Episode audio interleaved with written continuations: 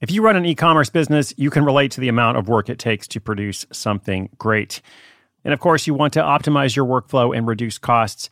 That's why I want to say a big thank you to our partner, ShipStation, and perhaps introduce you to them as well. If you are not familiar with ShipStation, they've been supporting Side Hustle School for years. They have helped so many of our listeners make things much easier, automate their shipping tasks, help them scale their business, and also, this is not a small thing, save thousands on shipping with industry leading carrier discounts. ShipStation is the innovative tool that helps turn your shipping challenges into opportunities for growth. Go to shipstation.com and use code HUSTLE to sign up for your free 60 day trial. 60 days free. ShipStation.com, code HUSTLE.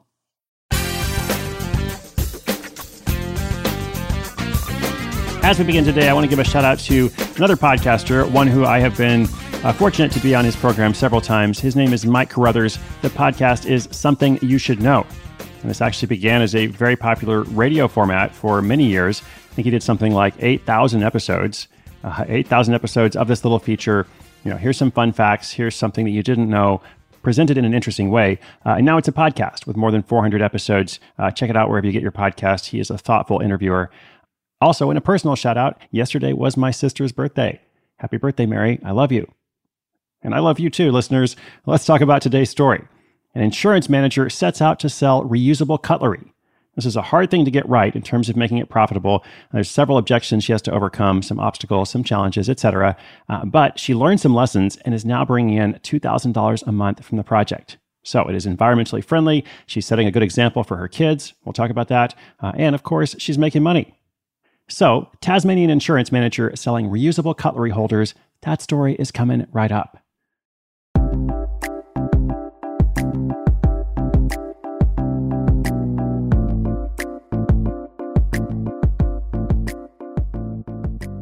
Living in Tasmania, Australia, Nairi Burgess always believed that the world has enough of everything already in it.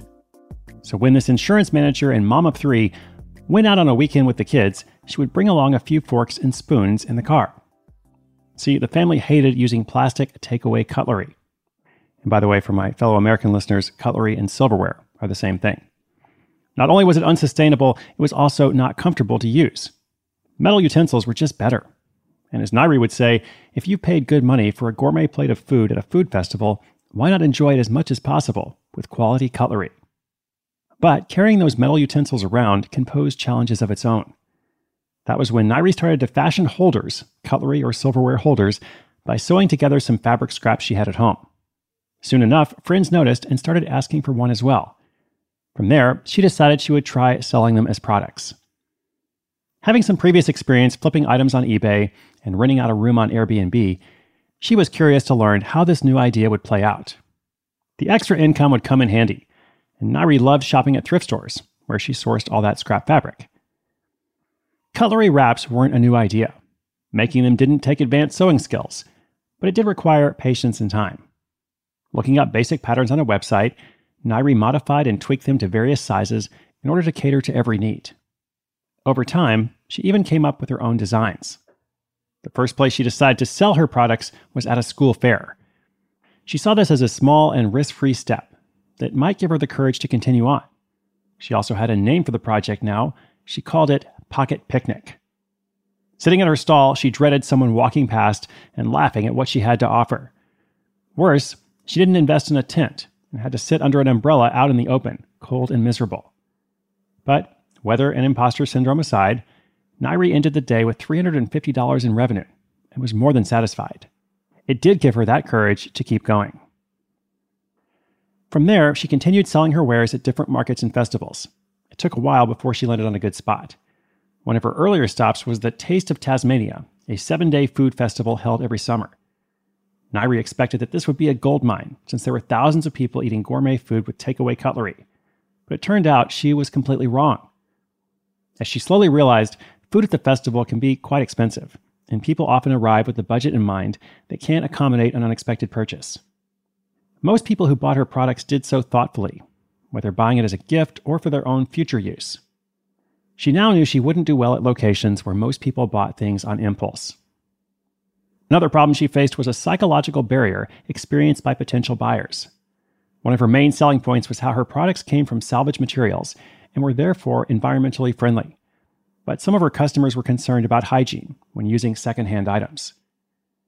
To counter this concern, Nairi began reminding potential customers that whenever they dine out, they would be eating with utensils that others have used countless times. When she explains this, people often chuckle and feel better about the product. One final challenge her branding may have also hindered sales, as the name Pocket Picnic suggests that the products were only useful for picnics, when of course she has a wider array of uses in mind. But Nairi also had some luck on her side. She managed to secure a stall at the popular Salamanca market, which is frequented by thousands of tourists, most of whom were looking to buy something local. That market was the right one, and things have worked out since she's now generating over $2,000 a month selling cutlery holders. Looking back, the best part of starting Pocket Picnic has been setting an example to her three kids. They are proud of her for starting a business and also proud that it is eco friendly. By the way, I saved another best part for last. Nairi's startup costs were just $5. You don't need to reinvent the wheel to launch your business. It turns out that ideas, like utensils, are reusable.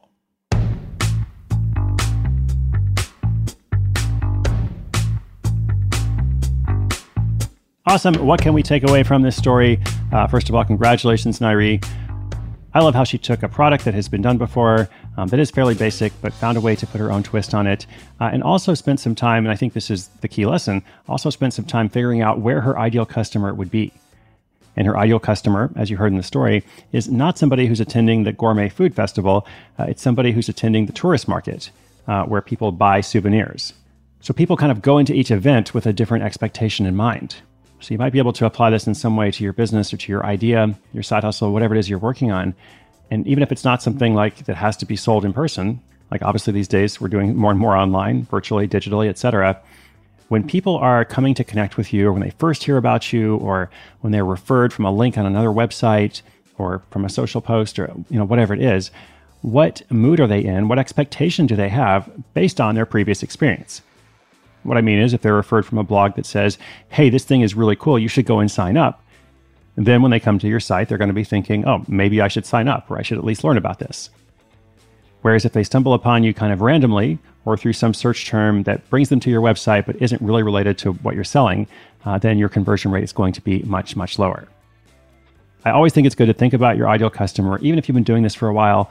We often talk about it in the, the brainstorming stage or in the early planning stage but it really is something that is always worth revisiting. All right, inspiration is good, but inspiration with action is better. Today's show notes are at sidehustleschool.com slash 1219 1219. If you've got a comment or question for the show, you can do that at sidehustleschool.com slash questions. And thank you so much for listening. I hope you have a wonderful day wherever you are in the world. Be sure you check up on somebody. My name is Chris Guillebeau. You are listening to Side Hustle School.